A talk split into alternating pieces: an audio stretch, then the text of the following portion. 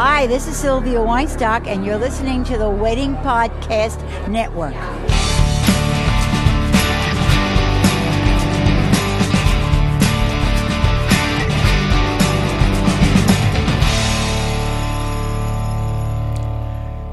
Everyone, and welcome to Meet the Masters, only on Wedding Podcast Network. This is a special edition of Meet the Masters where we cover the Experience 2008 conference of NACE, which is the National Association of Catering Executives. I'm Robert Allen. I'm Holly Ehrlich. And we are so happy to be with you today to share with you all of the great information that we gathered at this fabulous conference, which took place in Philadelphia and they're celebrating their 50th anniversary. But why would we cover NACE for brides and grooms and for other wedding professionals? The main reason is because they are the premier provider of industry specific education, which means they talked about the latest in menu design, presentation, and decor. And what we love about this profession is that this is where we're inspired with new and creative and fun ideas, right? Robert, fresh approaches, right. new trends, perfect centerpieces, fabulous entertainment. Catering is so much more than food. Absolutely, and I, I, think it's it's so important, and we've talked about this many times uh, on on previous shows about how we feel about education in the wedding industry and it's you never just learn how to do weddings. It's a learning process. You're always learning you're learning new techniques um, trends and, and, conferences like this are where it all happens where it where it it blossoms where it, it it's uh, discovered things are discovered and, and shared. And you know it is an industry only event and you know not anyone could just get in and, and we have access to events like this and we think it's it's vitally important that we report on them for our listeners so that you can hear firsthand uh, you know all of the exciting well the professionals that couples are hiring today right are working together right to create a, a fantastic team. event. Right. So these the people that we met all come together to hopefully create the best of the best party for you. Exactly. Right? And they had such a terrific schedule of events from beginning to end. And right. quite frankly, it all started at the opening reception at the Reading Terminal Market in Philadelphia. Right, which is a uh, uh, a food emporium. Really, uh, it's um, we've historic. Been there, we've historic been there location. before, but it was closed off for a private party. Right. For just the attendees. And, and it's and it's um, just kind of almost this flea market of food in a right. sense. It's different booths. It's a very it's open.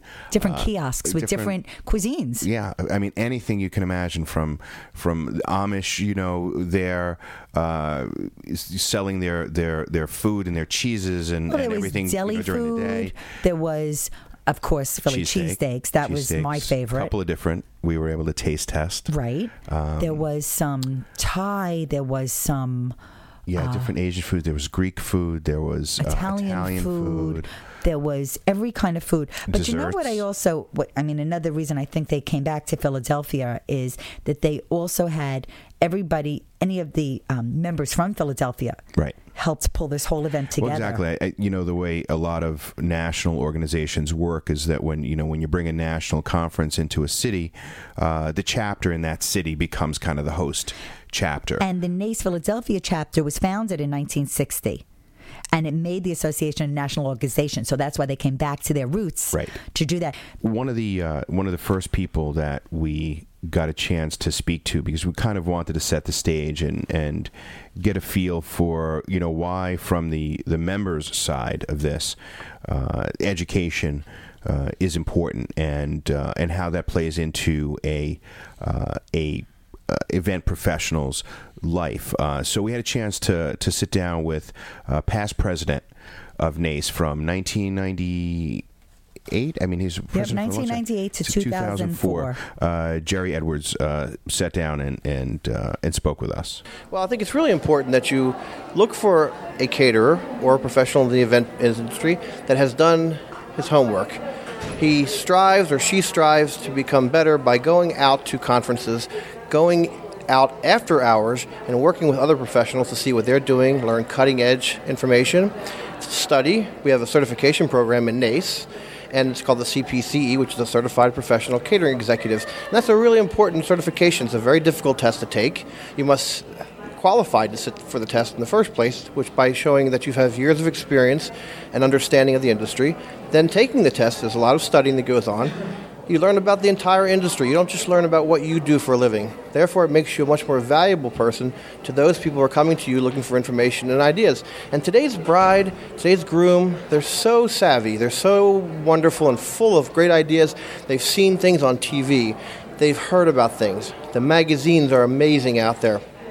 When they look at those things, you can say, sure, I'll do that picture, but if you really don't know how to execute that picture, you really aren't going to be successful. But if you've taken the time and the effort and really put have the desire to learn more about the industry and go to conferences, uh, go to we go to local meetings here at NACE every month. There's a meeting. It's all always filled with education. If you're doing those kind of things, you're going to be the right individual to take care of those brides and grooms and make sure that they're really, really helped. And, you know, you bring up an interesting point about the importance of, of networking, of having people that you can turn to, because, you know, as event professionals, you can't know everything, but if you have that right circle of, of resources, there's someone there that does know.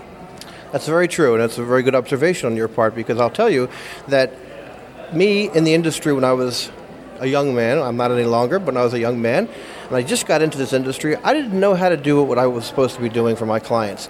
And by meeting different vendors, not only do you learn what they do, and you find out who the better vendors are, who you can be very comfortable with recommending, you also find out new ideas, and you know they'll also tell you who else are good vendors. And it's a very good network, and usually you get high quality people that way. When you're working with clients who, uh, in a lot of cases, are planning, you know, once in a lifetime events, it's important to have people who know what they're doing on your side? You know, one thing I tell my staff all the time, and they get tired of hearing this, but we only get one chance to make their special day right. You know, if I'm a mechanic and I don't fix the car, bring it back, I'll fix it right the next time. You only get one chance to do a wedding right, and it's so important. That little that girl, when she was four years old, was dreaming of this day, and it's so important that you get it right. You listen to that person, you find out exactly what they want, and you have to deliver, and it's not easy. Great. Jerry, thank you so much for taking the time and sharing your expertise. My pleasure. Thank you. And then we started going to the presentations, and the first Right, keynote, keynote. was Walter Scheib, stories from the White House chef. Yeah. And I have to say, It was a great presentation. it, it was better than great. And, and he does have a book out, and we'll have a link to the book because I'm sure that the book definitely highlights a lot of what he told us. But he talked about great, he said, great cooking and great dining is how flavorful the food is. And then he talked about what is American cuisine. He says it's seasonal, regional, and ethnic. He was one of over 4,000 applicants that got the job. There were 20 interviews, 10 cooks. It was a, a high profile audition to, Right. to get this job. What Hillary wanted to do, and Hillary- I and I Hillary love Hillary Clinton, Clinton, right? You would think she's my personal friend. She wanted to bring what was best about food, wine, and entertaining in America to the White House. And I think together with Walter Scheib, that's what she did. Yeah. Okay. Let's let's uh, hear our little uh, our little piece with Chef Walter Scheib. Okay, I'm joined now by Chef Walter Scheib, who was the executive chef at a little place on Pennsylvania Avenue in Washington, D.C., called the White House for 11 years and two presidents. Is that right? That's correct. That's from 1994 to 2005, so that's seven years with the Clintons and four years with the W. Bushes. And we were in on your terrific keynote presentation this morning. Loved hearing all the stories. And I want to do a little bit of fantasy with you for just a moment. You didn't have the opportunity to plan a White House wedding, but have planned dozens of weddings for, for couples over your career. Tell our listeners what might have been your fantasy menu and how you would have gone about planning a White House wedding. Well, I think clearly that a wedding is a lot more than obviously just the menu. So I think that clearly to have such a beautiful and traditional place as the White House, really America's home, I think that would be highlighted. The bride and the and the house would have to kind of take equal billing on that particular day. I think that's why a lot of brides don't get married at the White House because it really sort of overpowers their day a little bit. Uh, in terms of the food, uh, White House is not a hotel or a restaurant; it's a private home. So obviously, the mother of the bride and the bride herself would have tremendous input. It would be a very personal meal. I can tell you that much.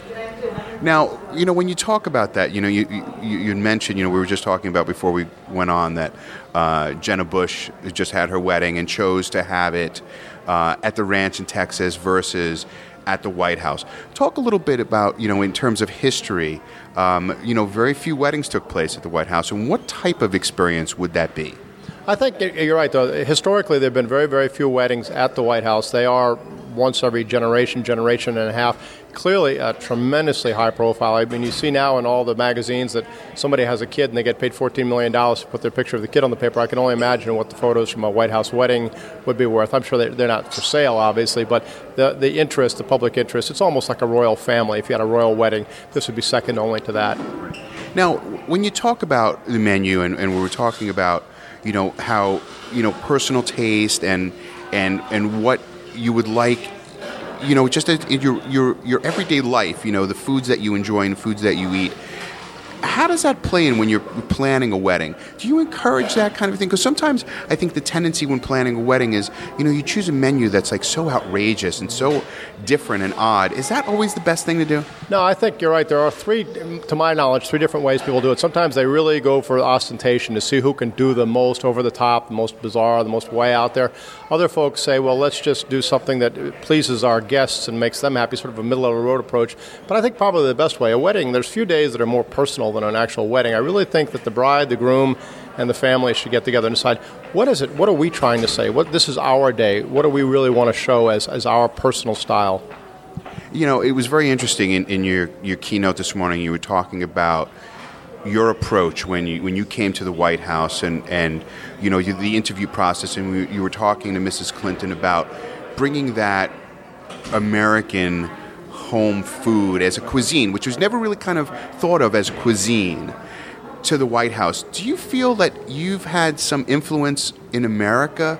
Because I mean, so many people look to the to the presidents, to the first family, to kind of set the stage for certain things. So, how much influence do you think you've had in American cuisine by bringing that to the White House? Well, I think I came up in the same cohort in this 1979 through probably 1989 area when I came out of school, and I was with a lot of other great chefs. And we, as a group, sort of moved this American cuisine from this, again, as you said, family style to a much more refined adult cuisine, if you will. I had the lucky opportunity to be able to do it in a spotlight when all, all these other chefs were just doing it in their own kitchens. So whether I did it better or worse isn't really the point. I just got to do it at a little higher stage. Was it Teddy Roosevelt said the bully pulpit? That's great. That's great. Um, anything that um, you know, it, your life must change considerably when you get that position. Um, how has things have things been for you since you've left the White House? What types of things do you do now? Well, you know, being at the White House, you're right. It's very, very difficult on your personal life. We, we joked in the day, the talk today, that you get to work White House flex time, which means any 85 hours you want to work, and it is a lot like being in jail. You're surrounded by armed men and high fences and walls. Uh, but once you get out, really, you have a bunch of unique stories and really great experiences. And if you're able to sort of formulate those into how you can tell them to people that they identify with them, I think the greatest honor and the greatest pleasure of having worked at the White House is getting the opportunity to humanize and be humorous with two really wonderful, great first families and get people to take a peek at them, not as the politicians that you see every day, but as the people that they really are. Well, Chef, thank you so much for sharing uh, this uh, with our listeners. I'm sure they'll enjoy hearing it. My pleasure. Thank you. It was definitely a highlight hearing his story. What a classy man. Yeah. And and a regular regular guy, but you know, he's a graduate of the Culinary Institute of America. He heads his own company called The American Chef. He's a co-author of White House Chef: Eleven Years, Two Presidents, One Kitchen. One Kitchen, and I have to tell you a couple of other things that I, I enjoyed learning during his presentation, and he was so engaging. I mean, just his it was such a personal storytelling experience but he was talking about that chelsea became a vegetarian chelsea clinton uh, or vegan and she learned to cook right and then he was talking Scheib. about right how he he gave her and her roommate i think that she was going to move in with lessons. when she went to school gave them a series of cooking lessons and then i think i don't know if someone asked it in the audience or he just answered on his own. And the question was, what was the most unusual cuisine? Do you remember what he told us? Mm. Clinton loved reunions. Bill Clinton Oh right, I remember this. and he had a middle school reunion. And Walter Scheib, Chef Walter Scheib, had to make 1,200 fried bologna Fried tralalas. right. And it was it was funny. It was funny. And he also Clinton loved junk food, and he didn't sleep a lot.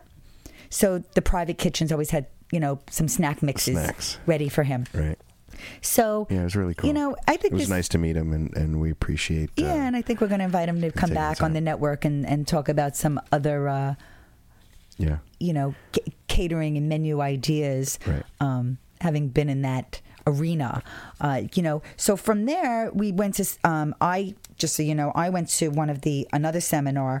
It was a lifestyle seminar. They actually had a number of different. They had catering services and event management, food production and beverage management, lifestyle, and sales and marketing seminars. So you had to kind of pick and choose. We split up a little. And I went to one called Throw Out the Diet, Not the Food. And I met Sherry Graniter, who taught a lot about nutrition and food and boosting energy and what really counts with losing weight. And just FYI, I thought you liked her so much. I liked her so much that I invited her to be a guest on our wedding workout show Right, which was just. and we just released, released just it. So I, you know, Check I encourage you to go check it out because she is a health and wellness consultant, and she has incredible enthusiasm and knowledge in the area of diet and fitness Mm-hmm. Yep. and nutrition. So, you know, you, she's also going to be back on the network and sharing a lot of other great shows and topics um, to explore Right. that you can learn about and um, and make changes in your health and diet uh, regimen. Right. Then we went. Then we went to uh, lunch. To lunch. and that was really terrific also i mean the menu was bridal luncheon. fantastic it was really cool because it was at this the crystal tea room didn't we have to go through the macy's building Wanamaker. Well, it was the original Wanamaker. original Wanamakers, but and now, it's macy's. so we went upstairs and what an incredible space Yeah, really beautiful. so we were there ceilings, columns, beautiful space. so So yeah, Mindy Weiss. mindy weiss who we've just recently had on the network Right. you know and just came out with a great book which we just had a giveaway with right the wedding book Yeah, she was uh, she was a guest speaker at the uh, at the wedding luncheon, and uh, we, and it everybody was, to- very excited to Yeah. see her Yeah, and hear her right. in action. as part of the luncheon, they had a uh, a tabletop competition. Right? Is that what you, what you would call it?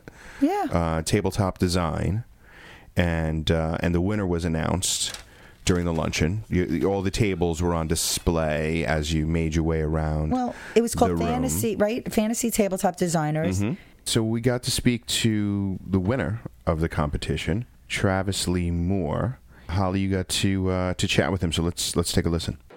Well, I'm with the winner of the Fantasy Tabletop Designers, Travis Lee Moore. Hey, Travis. Hey, how are ya? I'm terrific. How exciting. Congratulations. Thanks so much. Great times. You know, we love doing what we do, and this was, um, you know, just another chapter in that story. Well, Travis is the creative director of Functions Creative Events Services, and he designed a table called Citrus Supper Soiree. So tell all of our listeners about this scrumptious table.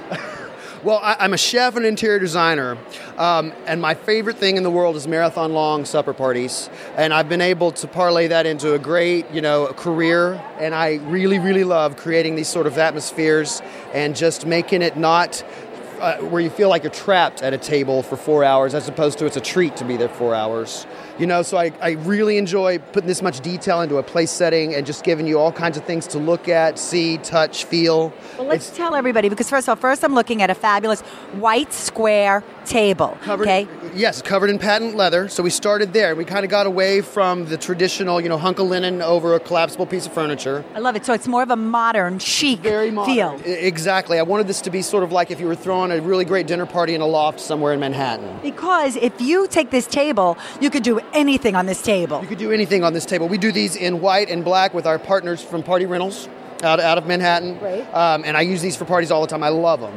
And you can, and now let's okay explore some of the other components and details because you have a lot. I mean, I love the glassware. Talk a little bit about that because you kept with the square theme in the middle, which I love. The three clear containers. Talk about a lot of containers. Tell us all about that. A lot of containers. I love the, the, the container inserted in the other so you get that juxtaposition of the two different waters. There's a lot of asymmetric going on. I, I love it. Yeah, and um, I'm either very symmetrical or very asymmetrical. There's no, you know, you got to pick one and go go. And I, if you get, if you let me pick, it's going to be asymmetrical. Oh, that's really cool because then our listeners, you can, when you're designing party or hiring someone like Travis, you can do either or. There's no right or wrong, but here is a great way of being a little off center. There's no right or wrong, but I think it's everybody's first reaction is to throw that stage dead center as you walk in the door. Let's move it off to the side and shake up the room set.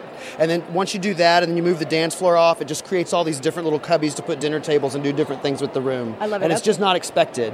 But what I really love also is there's a little bit, I don't know, would you call that an Asian influence? What is this side plate? Because I, I that's very unique to things I've ever seen. I love having little pieces when you come to sit at dinner. If this were an actual party, I'd love to see maybe some olives and some hummus and whatnot on this, so you have some toys when you sit down and you're sort of. So not your typical salad. I don't. Well, not a typical salad, not just a bread and butter plate with a butter rosette and a hunk of baguette, which is fine. But you know, this I thought it was fun because you can do just different things. So uh, let's tell what everyone this is uh, because this is a really great rectangular white plate. So it's white on white. sectioned off. Sectioned Actually off. sushi, and we took off the Okay. little dishes that are insert here, but we took those away. We put down a little salt cellar. I think kosher salt is a great thing to have to cook with and to have on the table as well. Um, just some uh, a texture of this great little flatbread. It's sort of a lavash with sunflower seeds. It looks so good. It's, it's pretty tasty, and then just a nice um, uh, Phalaenopsis orchid to take us back to the center of the table. And what is that again? Tell us a little bit about the flowers on the table because again, it is so simple but elegant but so contemporary. I Uh, uh, and this has been an evolution for us. We have been there and back as far as floral designs. Huge and overdone, very traditional. I'm from the south, so we do a lot of debutantes, and they want big, gargantuan things. This is my preference. Let's keep it down. I want to be able to see across the table. Even though this is a fantasy competition, I still think it needs to be realistic. What else inspired this table? the whole industrial chic when they sent out the RFP if if that's what we're calling it for this function you had to choose either organic um, modern I can't remember all the categories. Okay. and I assumed that everyone would want to do modern which would uh, so I was going to do something else. Then when I hooked up with the committee chairs they're like please do modern no one's doing it I'm like are you kidding that's my favorite And look how simple. Let's tell everyone about this place card because this is not an expensive thing to do. Everyone, these would kind of what kind of tags These do we are call shipping these? tags. They come from you know Office Depot. Not a big deal. And then just a very simple. This is a laser print. If it was a pushier party, I might have gone to the trouble to to, to do something more expensive. But I have to tell you, it's just like a simple business card piece of paper, It's- we fold it over, and Exactly. just using some great graphics. And it just it nods back to that industrial chic thing. Just taking some office supplies works well for us. I use these a lot actually. It's when I send out bottles of champagne after my client's book. You get a tag and all this stuff. You know, it's just kind oh, of that's fun. just so great. And you get a place card as well. And then the uh, one other thing I have to say is this glassware. I love the white. I mean, you mix three: the A suite clear, glass- a suite of glasses. Okay, so tell us a little bit about that. Uh, well, you've got your. It's kind of traditional because you're moving through water, wine, and champagne and all that. But let's give them different glassware. Look at how different it looks on the table, and it's just not that standard mix of. I, I love Riedel, but it's not that just standard mix of beautiful crystal glassware. Let's mix it up. It's so. Do you have to rent glasses like this? Um, some of this is rented, some of this is purchased retail. Okay, because I think what what's, what I think is so fantastic is that this table can transform for four to four hundred. Absolutely, that's the beauty of the, long table trend. You can do a table for eight, you can do a table for 400, and that table can grow with your guest list or it can shrink up. I love it. And is the pillows more for design or comfort, or a combination of both? A little bit of both. It's a great texture. Look how great that looks across there and ties the orange in with the gray and everything. But it also, I mean, how many uh, dinner parties do you sit at where you've sat and your little tuchus gets sore from sitting in that chair forever? And is this a comfortable chair? What kind of chair is this? These are called uh, uh, Bellini chairs. They're also from Party Rental, who I love. Uh, they're Bellinis. They come in a couple of different colors. I chose the gray just because I lo- thought it worked well with the white and the orange and the whole palette. I got to tell you, I wish I was invited to this dinner party, and I'm glad I'm here with you today. You'll and certainly thank be on you. the list for and the next one. Well, thank you, Josh Travis. And I and I got to tell you, I hope all of our listeners, I mean, should definitely probably check out your website, which we'll have a link to, because I could, I am totally inspired by this table. I'm sure you have a lot of great ideas coming going forward. Well, I'd love to hear from them, and I'm honored to get to chat with you. Thank you. Thanks so much. There were some really unbelievable designs, but his was really, really beautiful. There were only a few other things that uh, Mindy talked about, and she also offered some 2000, you know, up nine trends coming up. Right. And uh, she talks about metallics and navy, the accent of bling, which we've definitely seen in, on, on bridal gowns. Mm-hmm. Yep. Uh, low centerpieces. She definitely thinks simple and Right. elegant Being able to talk to beautiful, across the table. delicious, uh, simple vessels, vintage feels, not a lot of stuff on the tables. Uh, she said one of the a big trend was those late night snacks, the sliders and the grilled cheese sandwiches. That evening was another event and another culinary extravaganza, right? I mean, it was uh, we went across the bridge Right, across the Ben Franklin Bridge. Right. To the New Jersey State Aquarium right in Camden. and that an event. was called the it was called the Jaws Jersey Adventure on the Wild Side, Right. and that again. Well, first let's just quickly tell everybody about the quick little. I mean, we really entertained everybody on the bus yeah, because we Robert had- got to be the tour guide. Right. Everyone boarded these buses from the hotel to go over a short ride into into Camden, and I was recruited as a a bus monitor, I guess, to uh, relay uh, some important information during the ride over to the aquarium to the to the passengers on the bus, and we had a little a little fun with the people uh, on our bus. Uh, And other people were, so- were pointing out the sites as we were going because they had been on some of them had taken some of the Philly Philly tours. So they, Mhm. Yeah, they- so we had some help actually some of the from, landmarks from the tourists because Whether it be we're, the we're from Bell. the area. We're Right. from the Northeast, so.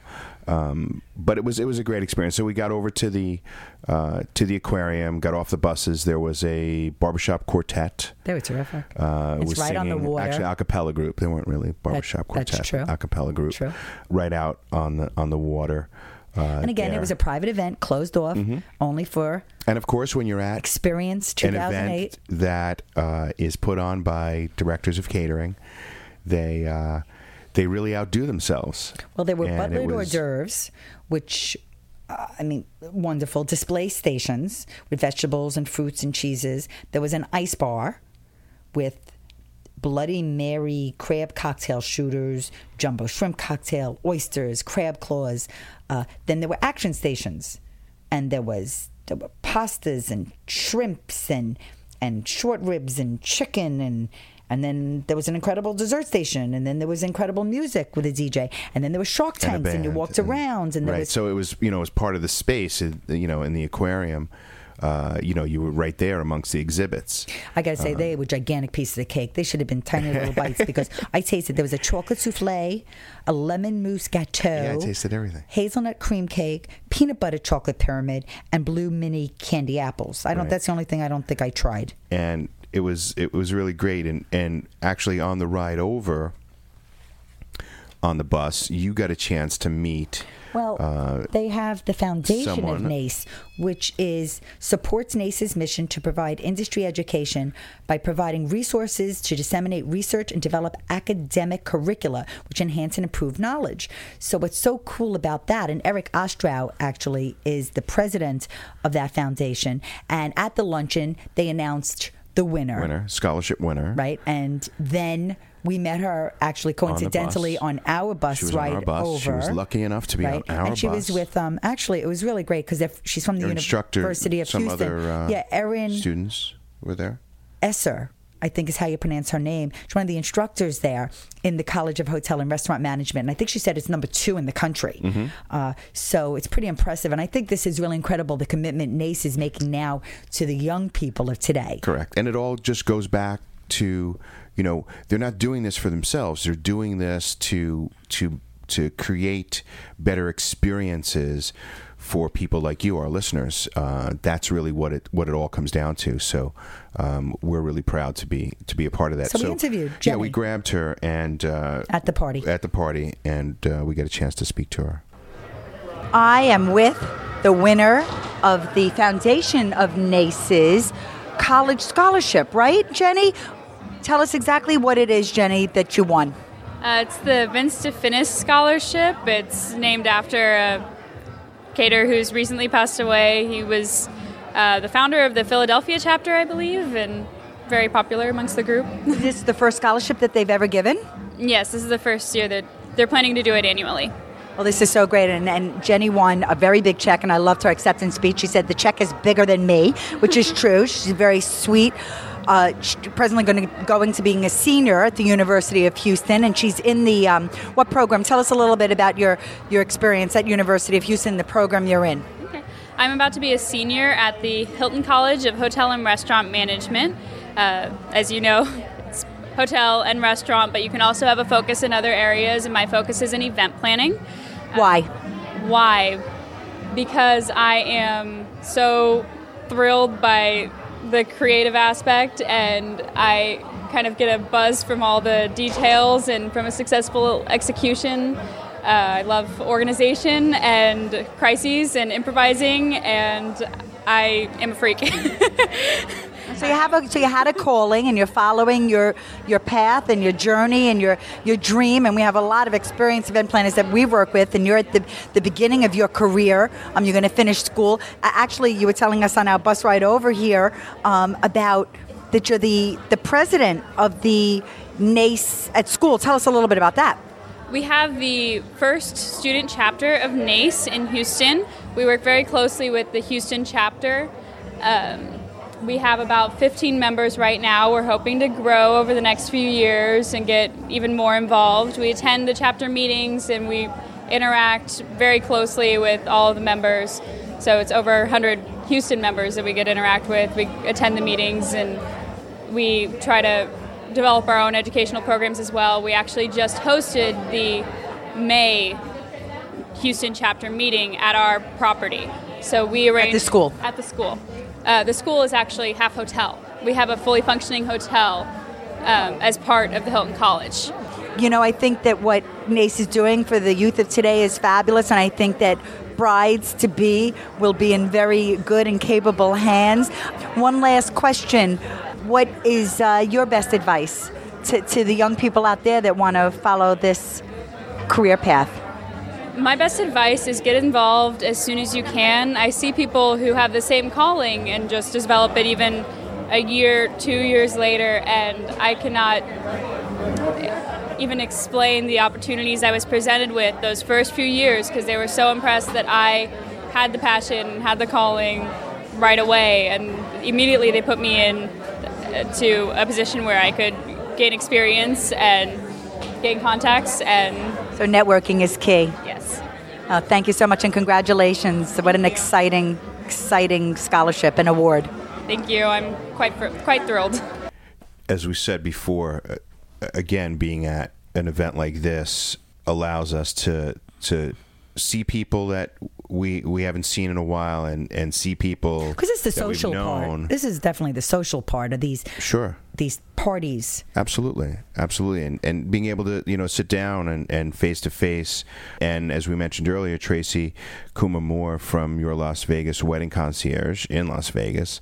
eh, Not only has she's become a, a good friend of ours, but you know she's one of these event planners that carries with her this this energy, this this drive, this love for planning events And commitment to excellence. yeah, just kind of she's just in this groove, and she was actually there at NACE as part of a scholarship that she won through NACE because of her involvement in what she does. Um, and I had the distinct pleasure of not only sitting down and, and talking with her uh, for a lot of the time that we were there, but you know to see her face to face, um, you know, and meet her and give her a hug. Uh, uh, was really special, and and And as an attendee to see you know, as to why you know why she's there to pick her brain uh, to learn to get some insight as to you know really why uh, people like her are there. So um, here's my my chat with Tracy. I think if you, the day that you say that you've learned enough is the day to stop, is just to get out of the business because I, I've learned from people who've been in this business a lot longer than I have, have said that to me. And I think that goes true of any industry where, you know, other, that is a professional industry that, you know, the day you feel that you've learned it all is the day to, you know, to get out. Um, there's so much, you know, things, trends are always changing. Um, styles, everything. And, and I come here to get inspired and to learn new things and to learn how to do it better and take that back to my clients. And I come here to do that for them so that I can help them do it better. Now, what are you talking about your clients? When you meet with a client and you, you know, obviously you come back from an event like this, you're totally pumped up. Yeah, you know, you're sharing. smelling really good. Yeah, I know it smells great. Um, how do they like? What kind of response do you get from clients when you talk about the fact that you are so involved in the industry in both a local level and national level? How do they react to those types of things? Well, they actually love it because they know that you know I'm I'm out there learning new things, and you know they want to work with someone that is current because you know they want something new and they want something interesting, and you know it's like going to a you know a, a, dentist or or something someone like that you know you want them to know that they're staying up on things and that they're trying to better themselves and why would you want to go to someone that wasn't wanting to better themselves? So they always get excited. You know, I always put on my emails that I'm attending a conference, and I actually just talked to my client that um, for August 23rd, and I said I'm at the NACE conference, and I said I just learned something really cool from Mindy Weiss, and I said you know she's using uh, low centerpieces, and she was really concerned about the low centerpieces. I said, Stacy, guess what? Mindy thinks low centerpieces are really cool. She's like, really? I said, yeah, really. So I said, there you go. You have it from the art, one of the arbiters of style that you're on the right track. She was like, yay. So yeah, I mean they like that. That's great. And you were bestowed a very nice honor by NACE. I was. T- talk about that. Uh, I wish I would have dressed a little bit better in the morning. I was up really much too, a little bit too late on having a good time with all my fellow uh, compadres here. Um, I was named to the NACE National Presidents List uh, for my contributions uh, to NACE uh, uh, through my chapter, and I guess just being you know out there and, and you know trying to get involved with the industry. And I'm actually the chapter my chapter uh, from Las Vegas uh, the historian and the newsletter chair. And it was um, I guess I was nominated by our chapter president and I was just sitting in the back listening and all of a sudden I heard my name and I was like oh that's me so it was very exciting it was a great honor and I know that they expect great things from me um, in the future and I'm looking forward to it and uh, you know NACE has given me a lot it's really um, it's been a big part of my professional life and, and moving it forward, and it's been a big part of my personal life. And people that I've met um, through NACE, I've I've become very, very good friends with. And we're, you know, I think nationally and locally, we're a great support team. And I, I don't think I could do my job as well as I do it without, you know, this this organization. So. Well, the award is uh, very well deserved, and we're, we're very proud of you. Thank you. Thank you. I think Tracy knows everybody. She does. She was brought up. People mentioned her in like every presentation that I was in. They they used her as an example. Yeah. So yeah, and she has a great blog. I'm going to definitely link to it in the Yeah, show we'll have notes. all the so you got to check it out. Check it out. And then we spoke with Cheryl Bracco Mhm. of the Glazier Group, Yeah. uh, which is you know based here actually in the New York area, New York City area. Yeah, they have a, a whole bunch of restaurants. And I know Eric Castro is also with the Glazier Group. Um, they, they work, and uh, let's Cheryl. Let's hear what Cheryl has to say. I'm with Cheryl Kahn Bracco of the Glazier Group. Welcome, Cheryl. Thank you so much. I'm happy to be here. Tell us the, all the properties that are part of the Glazier Group. Um, we own catering facilities, the uh, 24 Fifth, which is Fifth Avenue and 9th Street, Bridgewater's at the South Street Seaport. We also have catering in Livingston, New Jersey at the Westminster Hotel, and we own restaurants, Michael Jordan's The Steakhouse in New York. We own the Strip House uh, restaurants, and we also have the Monkey Bar. We really have recognized that brides and, and grooms today are become more sophisticated, have more sophisticated palates. They have they love their food. So when they're coming to you, that, that appreciation of food is definitely uh, you can observe that right away when you're talking to a couple. Tell us a little bit about that couple and what they want to do with their wedding today.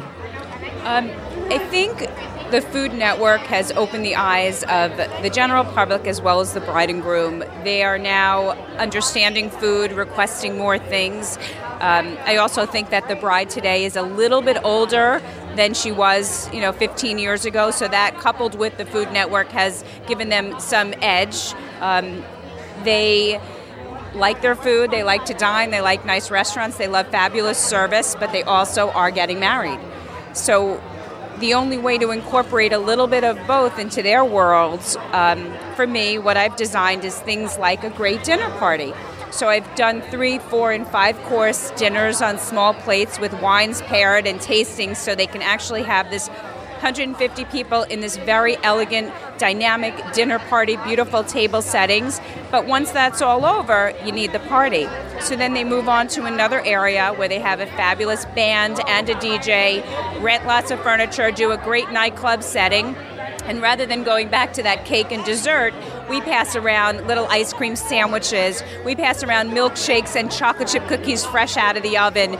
Um, all kinds of homemade sweets, and we call them our Butlered sweets. So people are dancing on the dance floor, and they can pop in an ice cream sandwich, or they get um, an ice cream cone. They get little Baba rum cakes, and they just party. So they have this great dinner party, which shows their they're sophisticated, their knowledge of food and wine, but yet they still can let loose and go wild and have traditional desserts and cordials and cappuccino and espresso and great music and dancing. Now, do you think that it's one big cocktail party is a great idea instead of a sit down? Well, it is a nice idea, but as I tell people, you think it's a great idea, but grandma doesn't. Where's grandma's seat? Where's grandma's seating card? It is your wedding, and they get a little bit confused. So, if you are going to do this great hot cocktail party, either know your crowd or spread the word that there is no formal seated dinner. Everyone, you're going to walk in, it's going to be a great, fabulous party for four hours. There's no cocktail hour and dinner, it's just a party. It's very deceiving for people, and it's a, it's a, it's a missile ready to, to just launch. People don't get it. Oh, so you got to keep the other generations in mind and, and just the, the, the, the demographic. Like you have to know who are your guests. You have to know your crowd and spread the word in order for it to be effective. I tell people their invitation must read cocktail reception immediately following dinner and dancing, not on the menu, not on the um, invitation. Because people walk in and they're completely miffed. They want their seat, they put their pocketbook down. It's never enough food because they're looking for their meal.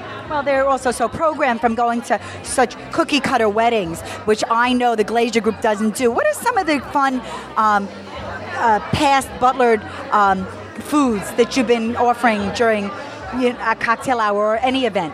Oh, we make, um, I think a lot of things are back to American and old fashioned, and we do little crocks of macaroni and cheese. Mm. And they're, they're baked and crispy on top with little spoons, and they get passed around, so you have almost like your own movable dinner. Um, we do great things with pizzas that are your own little individual pizza on a plate with um, wild mushrooms and taleggio cheese. Um, what are some of the other fun past plates? We do tuna on a um, ratatouille underneath it, and there's like two slices of seared tuna. So it's almost like a small entree moving around the dining room, so people are getting to sample a lot of different items during their party. No, I think that's the way to go, and it could become so much more special and memorable. It is, and it also gives people an opportunity to sample a lot of different foods and for me as a caterer, education and teaching them about food and walking out of any Glazier Group property knowing they have fabulous food, great service, and they just had something they love that they've never tasted before, and also given them an experience. Yeah, well, anybody who's looking into a city weddings, definitely uh, give Cheryl a call. Thank you so much. You're welcome. Have a great night. I am hungry. Me too. the one thing is, you know, whether it be food, whether it be gauging your crowd, whether it be knowing the venue that you choose and, and, and how it's all going to flow, it all matters. You want to be in good hands. I definitely can imagine at the Glazier Group, they're going to create a, a one of a kind party. Uh, you know, I was thinking that you know, one person we didn't unfortunately get to interview while we were there is Daniel Briones. But he's not a stranger to Wedding Podcast Network. Right. Because in our Getting Married in Philadelphia. Philadelphia. Right. Spe- it was a special edition Meet the Masters. We he is the um, reason I bring up Daniel Briones is because he's the NACE national president. Right.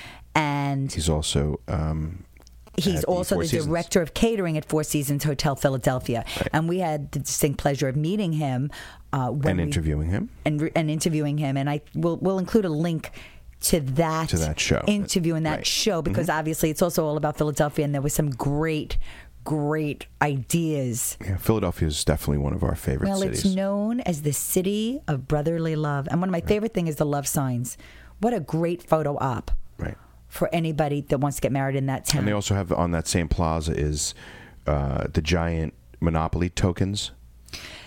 the whole th- th- That whole it's, plaza it's there. fantastic statue, It's- but it's, it's- but the whole it's a great there destination. were so many great photo ops, but we we shared a lot of great information and resources in that episode, and I think Yeah. it, it's timely to talk about it only because you know we were in Philadelphia, Right, and it's our show. For, Um, for the show. so- but then, so we met, and then we also I met. I just want to talk another shout out because this was kind of fun. I'm talking to. I was. You were about to record with our next. Um, guests on the show. And while I was like chit chatting with some of the people at one of the tables eating this delicious pasta, um, I came across, I'm talking to this really nice guy, Bruce Vassar, and he's with the Twin City Bridal Association in Minneapolis, Minnesota. And he's also one of the wedding guys. Um, which I'm going to have a link to his site. The wedding guys. Well, he's it's the wedding guys. Matthew Wow. Trettel and Bruce Vassar are internationally recognized as the wedding guys. They have a great website. They have a great business designing and producing bridal runway fashion shows internationally. They stage the wedding fair, which is a shopping destination, a wedding shopping destination. They publish a 400 page wedding planner. They're regularly featured in magazines, television, radio. I'm talking about them now. they answer questions from around the world at twincitybridal.com. Mm-hmm. They're a dynamic duo. But I met Bruce, one of the wedding guys, and then I have to tell you, How'd you get on the subject of well, who he knew? no, I introduced who I was. Oh, And he said, You know Henry Roth. And he's one of his really good friends, and he starts calling him on his cell phone, which obviously the time was totally the uh, you know he's in uh, Henry's in Australia, and this is like a really good friend of Henry's, and I'm like cracking up because I said, "What a small world!" I was just talking about our business, I was learning a little bit more about his business, Right. and then I've checked out his site, and it's really cool, and there you go. and it's look, you know, wedding look, guys. weddings. Here it is: weddings in Minnesota, weddings in Las Vegas, weddings. Weddings in Minnesota Philadelphia? are colder than weddings. You know, two of our favorite in a lot people are from places. Minnesota.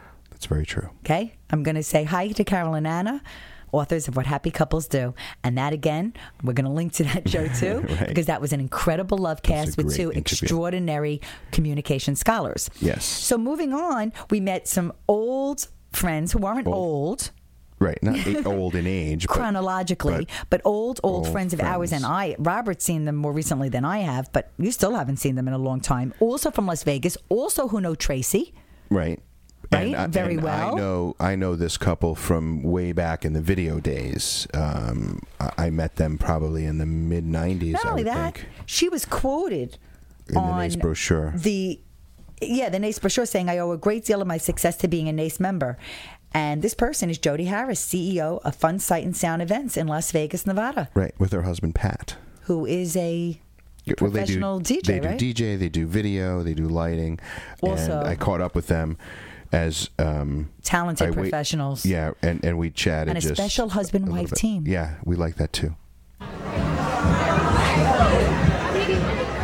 Okay, for me, part of the enjoyment of coming to these types of events like NACE is that I get to see friends, people that I've known for a long time, that I've I've come in contact with over the years, and unfortunately, because of geography, you don't get to, to see all that often. And now is one of those moments as I stand here with Jody and Pat Harris, two old buddies of mine from Las Vegas that I've known for many, many years.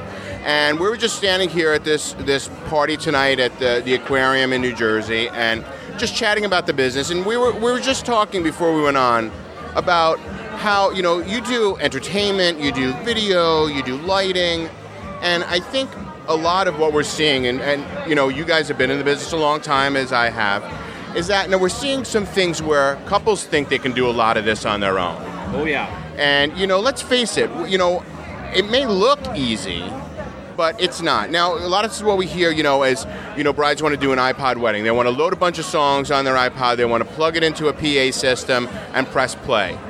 What are some of the things that can go wrong with taking that approach? Well, first off, nobody can pre-program a wedding and know that it's going to work. All you can do is put music in an iPod that you like. And a lot of times we put music in the iPod we like to listen to. That doesn't mean that that's going to get people to dance. Uh, and then when do you play it? And on an iPod, you put together a playlist, and you're just going to start randomly putting songs in, or figure that this is going to work. You know, that is uh, so little of what we actually do in entertaining. The music, believe it or not, is 10% of a DJ's job. 90% of the job is actually knowing when to play it, when to make the announcement, how to make the announcement, how to make sure everything organizes. Because really, a DJ is not a jukebox. If that's the case, then anybody could load up an, iPod and every wedding would be successful. It's not the case. You're actually an event planner. You're there to make sure everything goes smoothly. Because everything starts and ends with your MC. And I'll take it one step further. You're the uh, director. You are a director. When you're a disc jockey entertainer with a lot of experience, you are directing the flow of the wedding reception. So, in addition that you're playing music and getting people up to dance, the iPod can't direct the wedding. You need a physical body to find mom and dad and tell them where to stand and tell the best man how to hold the microphone so everybody can hear him for the toast. So that's very, very important. Director, directing the flow of the event. And, and music is a very in the moment thing. You you can't just put a song on a list and expect it to work. You know, number 13 to work after number 12. You have to really adjust to what's happening on the dance floor and the energy levels that you're creating and how people are responding. When things don't work, you have to readjust. It's a constant readjustment. After 20, almost 25 years of doing this, if we go out and I have to do an event, if I have to play the music, I, I couldn't tell you what's going to work. I could not tell you what's going to work till, well, right about the time I play it. And then you judge by, well, was that successful? No, okay, I need to adjust to this. Or I need to go a little older or a little newer. Or I need to slow it down at this point because they're getting tired. Or I need to. It's constantly adjusting to what's happening and adjusting to the flow of the crowd and the energy level. And a lot of that also comes from how the MC is controlling the crowd you know, which is goes way beyond the music. It goes even down to the inflection of your voice and how you make the announcements. So it's just you simply can't pre-program that. Now, in, you know, you mentioned a list. When you're working with a couple, you know, the, the, the tendency, I think, is to want to give you a list. Now, would you prefer a list of things that couples want to hear or that couples don't want to hear? Don't want to hear don't want to hear because I want to make sure when I'm DJing in events, if there's something that reminds you of an ex boyfriend or an ex girlfriend, or in some cases you've been married before, we don't want to play that Shania Twain, You're Still the One song if that was the song that you danced to at your first wedding. So it's very, very important to give the DJ a do not playlist. Trust me, we all don't like chicken dancing and macarena-ing either. But, you know, that's something that a good DJ would go over with you in your design session, and that seems to be what's happening. A lot of the, the good entertainers are talking to their brides seven to ten days before their wedding and going over this. I know we do this religiously with our entire staff. I'll tell them, give me 10 songs that you absolutely, positively have to have played at your wedding. And then tell me as many don't play songs as humanly possible because I want to make sure that I'm on the right track with them. Yeah. That's really great advice, you know, and, and it all comes down to, and we know this, we've talked about it for years, communication is the key. As wedding professionals, we're not mind readers. You know, if there's something you want to hear or don't want to hear, you have to really vocalize that. Absolutely. Oh, yeah. Like I said, you just have to adjust to it as it goes because we really want to read the crowd. We want an idea of what the client wants, but we have to fit it for the moment. So if we know, if you put down a bunch of songs that you like and we see that Beastie Boys just might work here, great. But you know what? If it's not a Beastie Boys crowd, let's not force the fit and kill the floor and kill the energy and kill the party because it can do that. You can drive people away by playing the wrong music, and then the whole evening is a failure.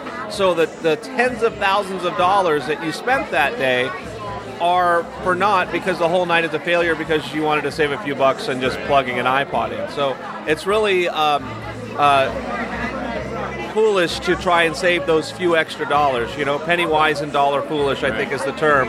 Uh, to save that in such an integral part of the night because your entertainment makes or breaks the evening. Right. You know, if the entertainment's bad, everything else that you've done you know, is it, it, just won't it won't matter at that point because everybody's going to have a bad time, and they'll remember that. They remember if they had a bad time. They won't remember the flowers. They won't remember the color of the table. They might remember what they ate, maybe, uh, but you go to enough weddings, you forget. You'll remember if you had a good time. So you really don't want to mess that up. Yeah. Really great advice. Jody, Pat, thanks so much for sharing. Thank you guys. Thank you. Good talking to you. We definitely believe you should use professional entertainment. Uh, we met a really great guy Dr. Drax. He's the president of the American Disc Jockey Association. That's adja.org, which we'll have a link on our site also. You know, we were talking to him for a while. I went to his website and I saw something that also Pat had said, you know, when we interviewed him, that you know, we need to know the truth about iPod weddings. And there is a really great video on the ADJA site. And also that. And we're big fans of iPods. Don't get us wrong. We love the iPod. Well, but there's a time and a place, and, and I just don't think that. Well, you also should that, know uh, what could go wrong, and there's more that could go wrong than not. And not only that, but you also you don't want to hope for a good DJ. Like anything in any wedding, you only get one chance really to get it right. You don't get second chances and, for and listen, events. you know, I've been myself to thousands of weddings. No two are exactly the same. You cannot predict anything when it comes to a wedding. It's a living, breathing entity. Entertainment is one of those five mu- key entertainment components. and music drives a party. Yeah. I mean, most people, you know, when you're budgeting, I mean, music is is is a key key element and oh, detail Oh, of a party. And I think just as if we're telling everybody here if, to see if if if the, the professionals you're working with belong to NACE, Right. I think you should definitely see if your disc jockey is part of the ADJA. I think it makes a difference. Again, the the, the professionals that want Right. They want to, you know, keep up on their craft. It's it's very important that you you go with wedding professionals that are Definitely check out their website and you'll learn a lot more about the ADJA. I want to give a few more shout outs to some other of your video friends, Go ahead. right? Yeah. Because, first of all, a lot of, a few of them are from the Philadelphia area, Right. right? Mhm. So Steve Wernick, right, Right. who is the Old friend and president of the Forever Group, correct. He was there and he was just mostly helping um, to like Well, change he- sets. And, right, and he's well, he's very active in Philadelphia's chapter of NACE. Right. So that's why he was there. So it was great to see him. So he helped um, a lot of the the, the people from uh, the local chapter were there to help. Then we met Tim Sudol, Tim Sudol was there. and he won an award. Tim won an award. He was picked. I don't know exactly, but he was picked as as a representative, as uh, I believe, like a, There a vendor sort of representative was going on. Because Tim is a videographer, so I think he's kind of the, And he put together a number of he the did a videos- number of the videos, which were excellent. Out oh, uh, because there we was that. Rocky theme. Yeah, he, he did a welcome one, and he did uh, some other spotlights. because uh, especially being the 50th anniversary, they had Yeah, a number of pre, yeah, and Tim you know, video presentations. good old friend. Nice, just, uh, nice guy. Yeah, Karen Pecora.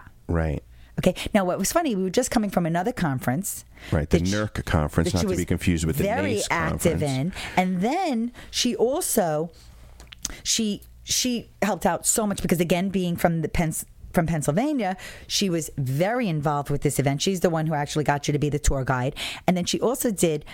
On the next day, the Manayunk bike race AM break, which I got to tell you, there was not only breakfasts, which we missed the first one, which I was really bummed about. Well, because we didn't realize it was going to be this. We didn't realize there was going to be so many breakfast. fantastic menus, but the one she did, I have to tell you, I love. It was Biker's Fuel Banana Bread Protein Shake, Endurance Trail Mix, coffee and teas, stirring soft drinks, and Fiji bottled water was throughout most of these refreshment Yeah, I had a lot of and Fiji breaks. water. Yeah, it was very good actually. Yeah. I, I thought it was very delicious. You know, and I'm I'm I really And I don't usually drink things in square bottles. I think that's very smart packaging. But you know what happened during her break the next day? We it was also the start of the marketplace. Right. So well, that was the breakfast you're talking about, or lunch? Because the lunch was the, the Jersey Shore. right. Which that was another I have to it was called down the shore lunch, right? Oh my god. Jersey crab cake sandwiches, boardwalk french fries, saltwater taffy, soft pretzels and mustard, kosher hot dogs, Wildwood, which is one of the boardwalk areas down at the shore, funnel cakes, Alex's lemonade stand, which is uh, actually make Charity. a donation for children cancer research. Italian water ices, scoops desserts, again the stirrings and the Fiji bottled water. I actually stopped by when the marketplace started because that was during breakfast, some setup and lunch. I stopped. I you know I said okay, forget the banana protein drink, even though I thought it was really good. Would you have the French toast? I decided to go to the stirrings. Oh. It was so delicious because then When did we have the cucumber water? that was in between. I don't know whose that was, but it was in the tables you know, in between some That of the vendors.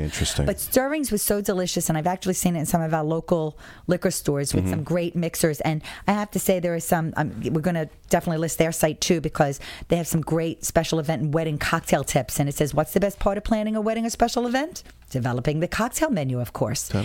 And they have it around themes and celebrating with champagne, and you know, think outside of the glass and garnishes, and you know, it's it Oh, was I get it. it is really great. But that was Stirrings was one of the great um was one of the vendors there in the marketplace. Mm-hmm. And then across the way was Godiva, which I have to tell you at the wedding luncheon with Mindy Weiss the the day before was Godiva. There was some couture favors inside. I didn't even know they were going to be different. But that night, It the didn't night make it back to the hotel. I don't think. no, it did. It did. made it back. You ate it that night. It made it back. And let me tell you, I, I, I savored every single morsel, every single bite. I let it melt in my mouth. It was milk chocolate, which I was thrilled. I didn't know the other one was white chocolate. And then it was filled with a ganache. It was Holly, so so beautiful. Stop. Right? Doesn't Sylvia Weinstock, right? Does Yes, her Sylvia wedding cake, cake. favors. Yeah. And then they do, I, I got to tell you, I think the Godiva line of wedding favors is second to none. I mean, Yes. there were other options, but I definitely think that that is a real Chocolate is good. delicious, delicious one. Chocolate is So good. the next day we also went. I, I just want to talk a little bit about that. The next keynote, Mhm. which um, the moderator was Brian Friedman, food and wine writer, Right. And um, he did culinary It was like um, um, it was called Iron Chef. It was like Iron Chef. And, Yeah. and here's like It's okay, called Culinary Experience, and it was a Right. demonstration event. It was fun. It was educational. five chefs, right? What? Five chefs. Yeah, the featured chefs were Rich Landau of Horizon, Michelle Mitchell of Hotel DuPont, Guillermo Pernot, Mitch Prensky of Global Dish Caterers and Supper Restaurant, Andy Snow of Festivities Events, and Cuba Libre Restaurant. The Cuba Libre Latin chef did a ceviche that was so unbelievable, and he garnished it with lychees, and there was caviar, and he made it all fun for the guests. But what was really incredible was the presentation by IceCaters.com, and I'm going to put a link to them because they they do the spectacular creations on ice, and the whole ceviche presentation was done on this On ice. table of ice. Ice and wait, and ice bowls and everything. Right. It was everything ice. But the first thing we saw was called molecular gastronomy. You're right. And you want that was- explain that? Go ahead. Okay. What they did was uh, he showed like these these techniques of of doing these things using chemicals essentially. Uh, the chef and what he did was he made he took fresh mozzarella and he cut mm, fairly small pieces and and warmed it in some warm water. And after it became pliable, I guess he kept it in there for a few minutes. What he did was he took a uh, whipped cream canister, the kind that you you put the uh, the cartridge in, uh, the restaurant style.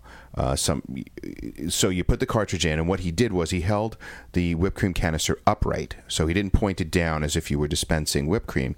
He pointed it upright, and then he took the softened fresh mozzarella and put it onto the nozzle like it were a piece of bubble gum and then slowly let the gas out and inflated the fresh mozzarella into a, a, a- balloon I guess you would call it. It looked it looked like a piece of chewing gum that you would blow a bubble in and take it out of your mouth. And he put it on a plate with a tomato salad and it was served. He showed how you would serve it. So you'd serve it. A regular tomato salad and fresh basil and, and, and balsamic vinegar.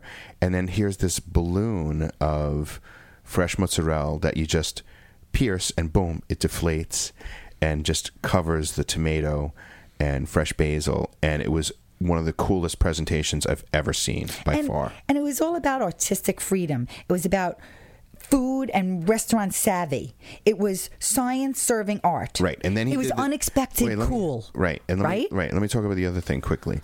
Um, he made these uh, pearls of cilantro. Of right, he created a cilantro oil, and because of the the the two of the ingredients was when you drop this oil from a syringe or a dropper, like an eyedropper, into this solution, it formed a little pearl, almost like uh, caviar. And he was using it as a garnish. And so when you put it in your mouth, it would pop. and you would get this flavor of the the basil oil. Uh, in your mouth, and he was creating all of these little beads, these little pearls, uh, as a garnish, and it was just such a cool process. Uh, and this was all done on stage in front of uh, a live audience, and um, But you know what the whole thing is is that I think as a bride and groom and wedding professional, you really want to see fascinating presentations. And if you're really a foodie, right?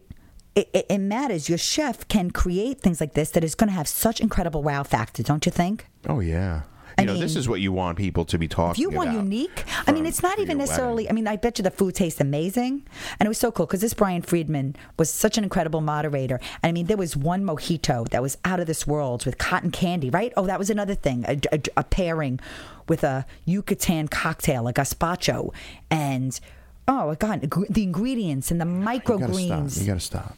but there was also there was a lot of intensified flavors. But I think the biggest message here was fun. It was Yeah. all about fun. Food was great, and uh, I want to thank everyone at NACE for having us in and, And I also so want to freely thank sharing and thank Andy. Ebon because Andy Ebon's a really fabulous wedding marketing guy, and we got a chance to be in on his presentation and meet him in person. Another, uh, another one that uh, we've been corresponding and talking with long distance.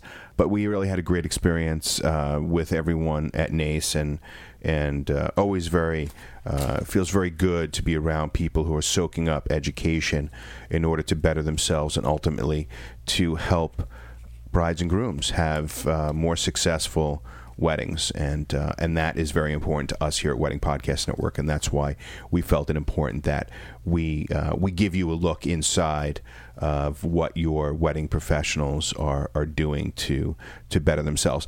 If anyone has any questions at all for us, we'd love to hear from you. If you have comments, uh, you can email us. Our email address is feedback at the WPN.com. That's feedback at THEWPN.com. Or you can always call our listener hotline, which is 800 882 1259, and you can leave us a voicemail right there and uh, let us know what you think. Um, but again, thank you to everyone at NACE. Uh, for having us Happy in. We really 50th anniversary. Happy 50th anniversary. May you have 50 more. And we're really happy that there's going to be a NACE chapter right in the New York area, and we hope to be an And I active bet your part of that. experience 2009 is even going to be bigger and better. Perfect. You've been listening to special edition Meet the Masters celebrating NACE and their 50th anniversary. I'm Robert Allen. I'm Holly Ehrlich. Thanks for listening.